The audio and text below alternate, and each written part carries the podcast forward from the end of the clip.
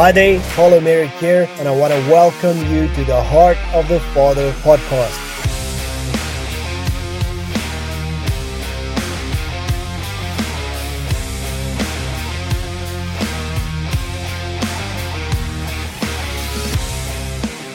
And what a great day it is to be alive. That same spirit that raised Christ from the dead dwells in you, right? It's that same spirit that hovered over the waters, that, you know, the word was spoken and creation responded in being formed where everything was still void and formless. Um, God spoke with the spirit hovering over that water. It is that same spirit is in you. What a great day it is to be alive, right? So um, uh, today on my heart was a, um, a little bit of a shoot off from another message, and I believe it'll bless you today. If you want to see the whole thing, there's a, um, a YouTube channel called Christ Mission Africa. Uh, just go look there. There's a session where I spoke. Uh, you'll get a big, much bigger picture even than what I'm sharing here today. So, with that being said, the message is being. So there's a lot of us that have received word, whether listening to the gospel, there's things triggered in our heart, whether receiving prophecy, and um, there's so much uh, gaps at times. And I know I can testify to this that we don't know how to get from point A to point B. And there's a lot of us that have been taught to wait, as in doing nothing while we're expecting something to happen. And um, as a you know, God must make it happen. Um, God, you know, God must send people so they can make it happen for me. And um, truth is, there's such a beautiful example in the Word, and it gets missed because of just how we see things sometimes um, doctrinally. But there's examples of things that are much deeper even than the beauty of the basic revelation it is sharing. Uh, much as the scripture that says, uh, John 1, that says, In the beginning was the Word, and the Word was God. The Word was with God, and the Word was God. It goes on to say that, you know, the Word dwelt amongst us, and we beheld His glory. So, this is what He came to do, right? Jesus said these things about the Old Testament. He said, guys, you, you're looking through the scriptures and you're trying to find life in them. But I'm telling you that those spoke about me. And if you just come to me, I can give you life. And um, so that's the point of Jesus. But he's, he's not just telling us about him personally, he's telling us also about how prophecy works. And there's this point of being in God that he wants to establish where the word becomes flesh. And it's beautiful because we know God spoke in the beginning. And he's saying that word made was made into a human being and he was able to be seen and he was living amongst us. Fully God, fully man. But here is an amazing thing. Check this out if God gave you a word, if you heard the gospel and it triggered desires in you that you do not know how to even approach nor start or do anything about, if you heard prophecy over your life and it seems far away from anything you're able to accomplish, that's good.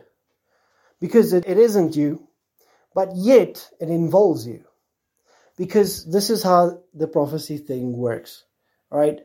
I'm telling a bunch of things just to get to one point. But he gives you a word so that that word can be worn by you. You can dress up and go and show it off.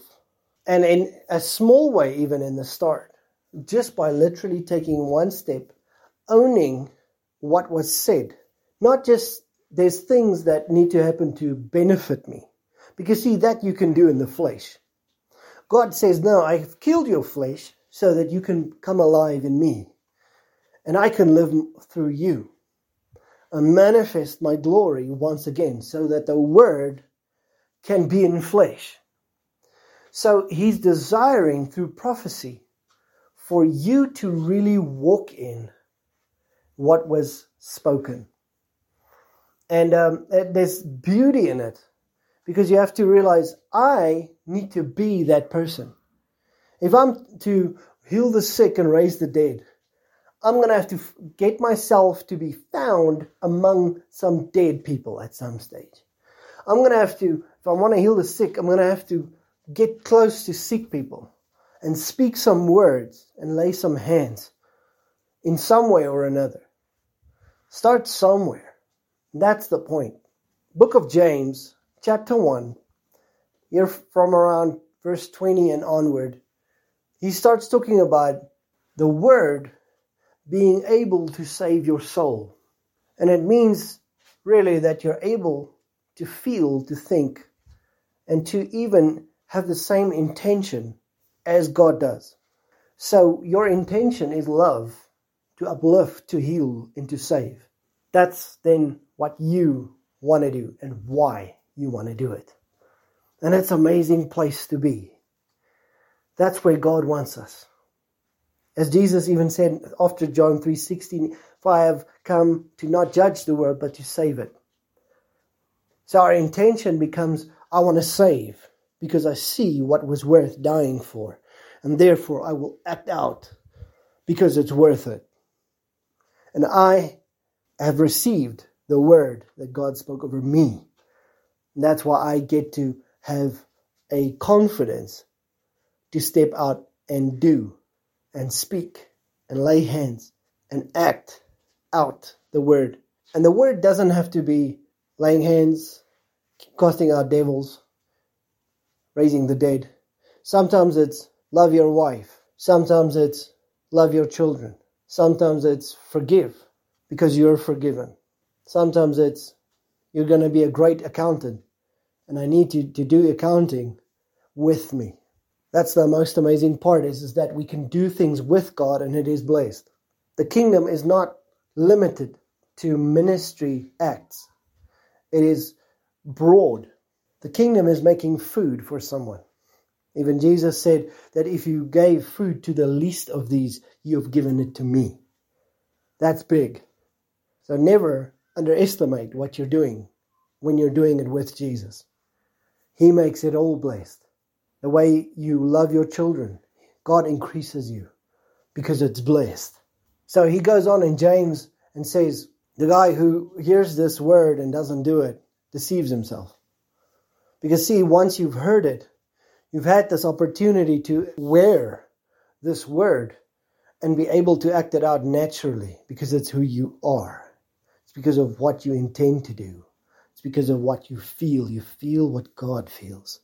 You'd have to lie to yourself not to act it out, to do the opposite to what's happened in, inside of you. And yes, that's why he says to save your soul, because once your soul receives that word, it agrees with what happened in your spirit. Because God's spirit is one with yours. So then he goes on and he says in James, that he's like a man who hears the word and forgets it like one who looks in a mirror and sees his natural face, then walks away and forgets what he saw. It's because even in our best intentions in the flesh, we try and change, we try and do what we know is right, but it does not last, nor does it keep us. But instead, it feels like a burden and it feels heavy. A lot of people do religion that way. But God says, No, in me there's rest. In me there's strength. Let go your burden. My burden is light. You're supposed to carry light, not heavy. That's the amazing part. You get to partner with the word that's over your life. Don't wait for someone to come and establish what was prophesied over your life. Do what you're waiting for to do in God. Act out the word so that you can become it. So you have the freedom and the privilege to walk in it. And then you start seeing things fall into place. And you see God increase you. That's the idea. You don't do ministry when there's abundance of finances. You do it, and you might go hungry a little bit, But then I believe God steps in and He provides, and you get to do more. So he ends the story with saying, But then if you look into this law of freedom, he, now he doesn't say a mirror, he says the law of freedom. It's a law that counts to your benefit, not to your judgment or condemnation. It declares you free. Because what you see in it is not a natural man that needs to be fixed. It's a man according to the Spirit because it's declaring freedom. You know, uh, Second Corinthians 2 verse 3 says, Where the Spirit of the Lord is, there is freedom. Verse 18 says that so we behold as in a mirror the glory of the Lord. We are being changed to the very same image as by the Spirit of God. See, so that law, the actual mirror that we are to see is the reflection of God in us. What's happened in your spirit, man? Receive it. Receive that love. You're loved. It's not just an idea, it's reality. Let it soak into your soul so you can feel the love of God. That God's peace that sees everything and is above it. Let your heart rise to where He is because He's declared it over you. Be in Him so that you can be at peace. You can feel it. What you carry is bigger than what you're facing. And so I can go on. The last part says that he who looks in this mirror and perseveres is, blessed in all he's doing. See, and when you start walking it out, you start being true to yourself because God has made you a new creation. Start being true to that so you can be blessed in all that you do. Start taking small steps. If the big steps scare you, take small ones and you'll start seeing your destiny. If you are that person that was taking small steps and you got stuck, now's the time to step into the bigger steps and see the glory of God. Because God's going to take you all the way that He has declared.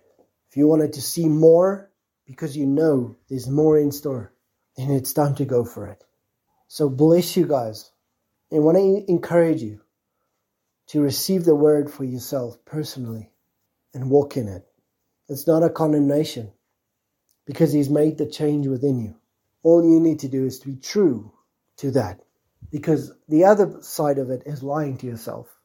And that always feels confusing and condemning later, all in the name of being comfortable, but being miserable at the same time. There's freedom waiting for you to step out in faith. So let me pray over you. Thank you, Father, for each person. Thank you for their hearts. Thank you for the calling and destiny that you put on each heart. In Jesus' name, I thank you, God, for faith for them to walk in. It is a gift. I thank you, Lord, for the willingness to step out and see the glory of God. Whether it might be scary, whether it might be challenging, God, I thank you that you'll support them, you'll provide for them, and I'll see your manifestation.